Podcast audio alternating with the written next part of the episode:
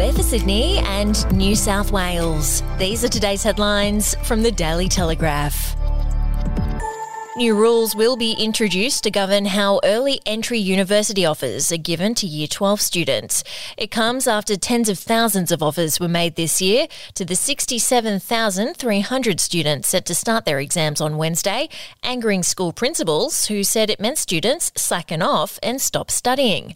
New South Wales Education Standards Authority Chair Professor Peter Shergold said he's working with university bosses to set the new rules, with Education Minister Sarah Mitchell signalling even further policy changes.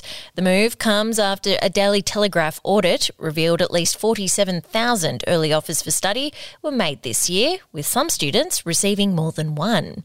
And to read more, you can with a subscription at dailytelegraph.com.au or download the app.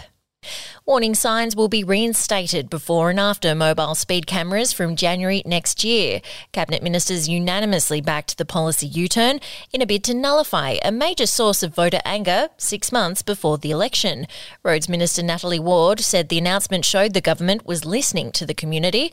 So far this year, nearly 200,000 fines have been issued by mobile speed cameras, earning the government $27 million for road safety initiatives. We'll be back after this.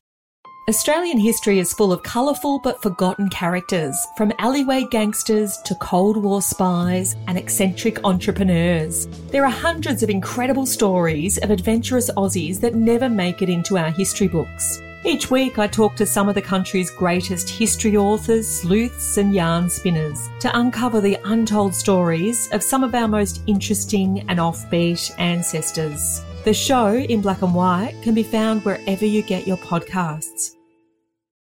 A sea lion's injured two children in an attack near Perth, sending them to hospital. A boy and a girl have since been discharged after the incident at the seaside town of Lancelin, north of Perth, on Sunday. The children were given first aid before being driven by ambulance to Joondalup Health Campus in a stable condition. They were transferred to the Perth Children's Hospital overnight before being discharged on Monday. And champion sprinter Nature Strip is set to become the first odds on favourite to contest the Everest at Royal Randwick. Nature Strip is dominating Everest betting and has firmed into $1.90 in the latest TAB fixed odds betting ahead of tonight's all important barrier draw. It's likely Nature Strip could start even shorter if he's drawn to start from a favourable barrier, given his trainer and jockey, Chris Waller and James McDonald, are so popular with punters. That's your headlines for breaking news and updates throughout the day. Take out a subscription at dailytelegraph.com.au. We'll be back tomorrow with another update.